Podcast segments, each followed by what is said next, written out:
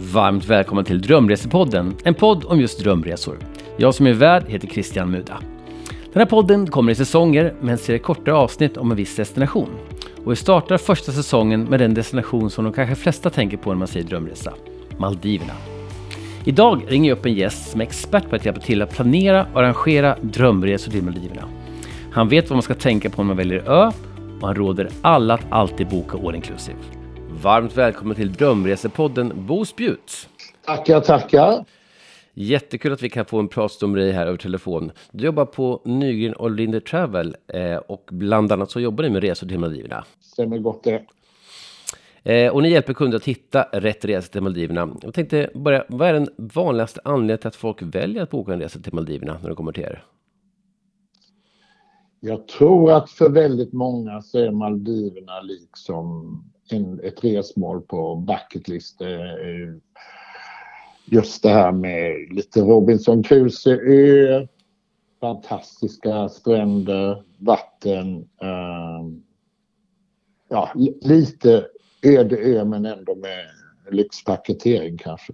Just det. Det är det som lockar. Har de ofta varit på andra lite sådana varma resmål tidigare och sen tittat på Maldiverna eller hur brukar det se ut?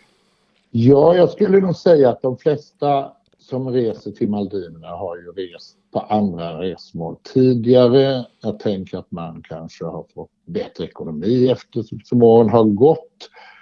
Eh, I princip de som är första till Maldiverna så att säga, det är väl nästan i princip bara bröllopsresor skulle jag säga. För där brukar det då vara ett sånt här drömresemål som man kanske tar som bröllopsresa. Men eh, överlag så är det ganska resvana resenärer som väljer Maldiverna. Mm, mm, mm. Eh, och, och, när man kommer till det, hur, hur gör ni för att matcha liksom rätt ö till rätt kund? Det finns ju väldigt många öar att välja på. Absolut, och det är ju väldigt snudd på omöjligt för en resebyrå att kunna alla öar det, eh, tror jag. Utan man väljer väl sina favoriter i de olika kategorierna. Alltså folk som är väldigt sportaktiva, familjer, eh, romantiska kärlekssemestrar, eh, folk som har fokus på god mat och, och goda viner. Eh, för, ah, ah, de flesta öarna har ju liksom lite olika koncept. Lite, en del av pre, premium all inclusive där det ingår då en mycket markant större vinlista och sen har en del som har mer basic där det ingår husviner och så. Så att det, det där måste man ju ha ett Uh, ja, ha, ha en ordentlig koll på vad, vad det är som är prioritet för kunden. Just det. Och sen naturligtvis lite också vad, vad de har för ekonomi, för det styr naturligtvis kanske mest i slutändan. Just det. Och vad tycker du man ska ha liksom för grundbudget innan man ens börjar fundera på en resa till Maldiverna för, säg två personer, två vuxna? Att det är nog väldigt svårt att komma under Alltså, det är ju så att om man väljer att åka lite utanför jul och nyår och sportloven och till viss del även novemberloven så finns ju en hel del specialare och det har ju blivit, eh, eller kommit till många öar så att kom, det är liksom lite större competition nu så att, eh, men om man tittar bort ifrån superspeciala och sådär så bör man nog ändå ha en, för en enveckasresa så bör man nog ha en budget runt 40 000 per person för att det ska bli en riktigt bra resa. Just det, så 80 000 för ett par som låg till Maldiverna? Ja, det ja. skulle jag säga. Eh, sen, sen, går det att hitta billigare, men det är också någonting man... Eh, det finns en hel del eh, trestjärniga billiga öar på Maldiverna, men jag tror att man som svensk aktar sig lite för dem för att det blir liksom inte den här känslan som man har förespeglat sig utan det kan bli lite platt fall och lite känslan av väldigt billig sommarstuga. Så att, um... Men jag förstår, det är bättre att lägga pengarna på ett, en, en, annan destination som är ja, närmare. Ja, det skulle jag säga. Mm. Eller att man käkar blodpudding ett halvår till och sen sparar lite mer. Men, men för de pengarna, de är 80 000, då ingår det allt ifrån liksom flyget, transfer, boende, mat och sådär? Absolut. Och, och den här prislappen, då, är, är, vet de flesta kunderna det innan de kommer in till er? Eller pratar med er vad det kostar? Eller får en, del, en, en liten chock liksom? Som har varit på andra resor? ja, alltså det, det, där är ju folk som har rest till exempel väldigt mycket på Thailand tidigare. Eh, för dem känns det kanske som ett, ett stort hopp uppåt. Eh, men det man då måste ta i beaktning är ju att eh, Maldiverna producerar i princip ingenting själva utan allting måste skeppas in. Mm. Från eh, minsta grönsak till vattenflaska. Så, och, och det, det, det, problemet har man liksom inte i Thailand. Och sen är väl också prisbilden med folk som ska flygas in och jobba på öarna. Det, det är väl mer kostsamt. Eh, mm. Men det är två helt skilda upplevelser. Så, ja. Och, och, de men, som, mm, och de som kommer hem då, brukar de höra av sig till er och berätta hur det var? Ja, men det tycker jag. Eh, överlag så är ju eh, Maldiverna en sådan destination att eh, folk taggar ner väldigt mycket. Så jag tror att man eh, upplevelser från smått till stort blir väldigt starkt på plats. Och och många reflektioner och så. Så det är ofta vi får mejl vad de tycker har varit fantastiskt och någonting som de tycker att man borde tänka på. Ja, och vice versa. Just, så, och, och det, vad är det de brukar gilla mest då, de resenärerna som är Om de nämner jord liksom till er.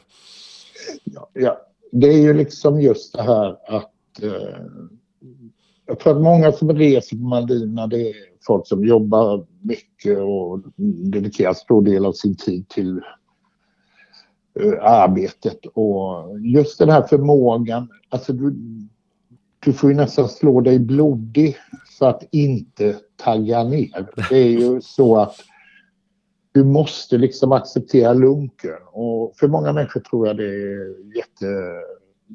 Alltså det är liksom en påtvingad men väldigt lyckosam lösning. För man, man, eh, man läser böcker, man tar dagen som den kom. Måltiderna blir liksom de stora händelserna. Mm. Eh, man hinner prata med varandra. Det är, ja, jag tror att det är ett, ett ultimat resemål på det sättet för den lite sönderarbetade, sönderstressade människan. Mm, mm. Eh, när de kommer in då till er, vilka är de vanligaste frågorna ni brukar få? Eh. Ja, alltså.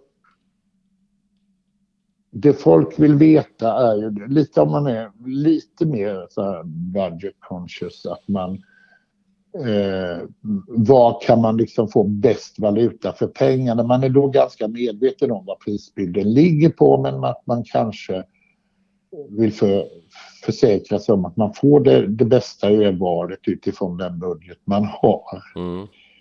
Eh, och, och, det finns ju jättemånga, för det är lite olika det som jag pratade om tidigare, att vissa människor, för vissa människor så är ett glas rött eller ett glas vitt helt okej. Okay.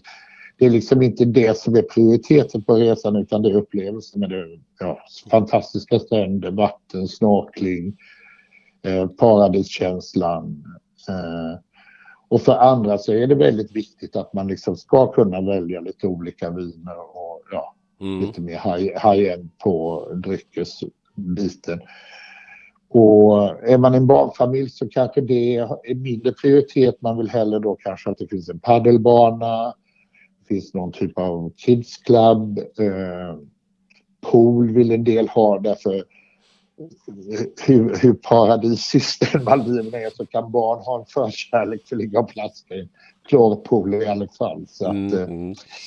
så det gäller väl liksom att försöka bena ut eh, så många detaljer i familjens struktur som möjligt för att hitta den bästa matchen. Mm. Och, eh, och det är ju det som är vår uppgift och det är därför som resebyråer finns egentligen för att vi säljer ju i princip ett servicekoncept att försöka hitta det bästa möjliga till kunden mm. utan att de ska gå på smällar själv så att säga. Så. Um, och du nämnde förut att man kan komma billigare undan och åkte i, när det inte var högsäsong. När tycker du det passar att åka till Maldiverna och finns det någon del på året som inte passar?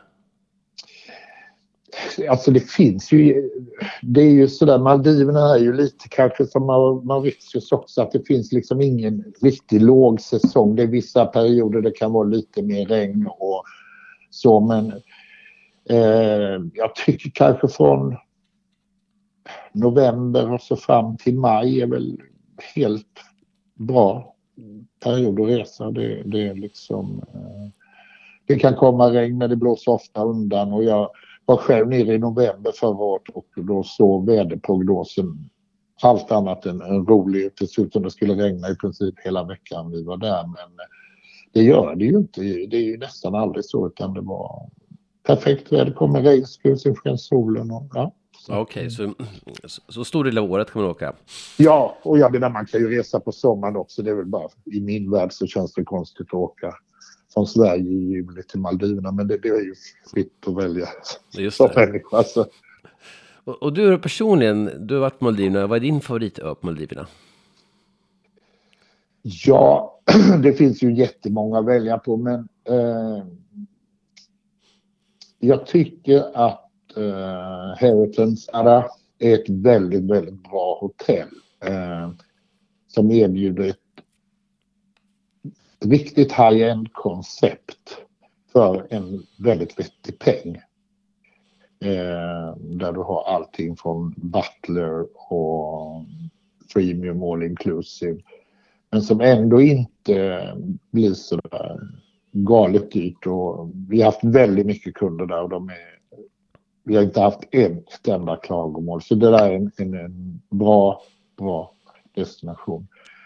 Eh, Sen har vi Corredo har vi mycket positivt från och där har vi då bland annat folk som älskar padel och det kanske är lite mer en budgetö men som funkar väldigt bra för familjer med aktiva barn och det är större ö där man kan röra sig runt på ett annat sätt. Så, och det är ju också något man måste ta med i beaktning att vissa öar går det ju runt på 12 minuter medan andra kanske tar en timme.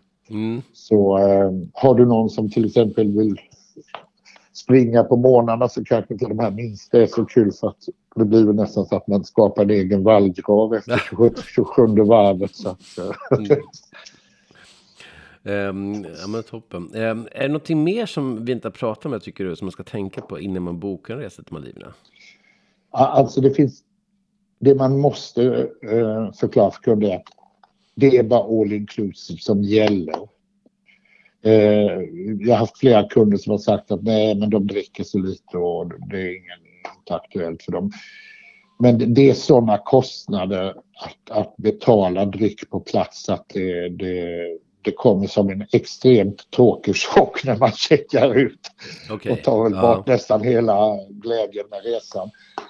Så man måste som sagt det, det hjälper inte ens en gång att ha helpension utan jag säger att all inclusive är det som gäller för att eh, jag menar man dricker så pass mycket vatten och, och eh, allt annat så att det lönar sig oavsett om man inte är någon cocktailälskare eller vad man nu kan vara så, så är det, det är det som gäller. Just det, så, att, så fundera på vad man vill ut av sin semester, om det är bara att ta det lugnt eller vara aktiv och, eh, och sen ta hjälp av dig att hitta en, en bra ö och då framförallt se till att man har ett all inclusive paket.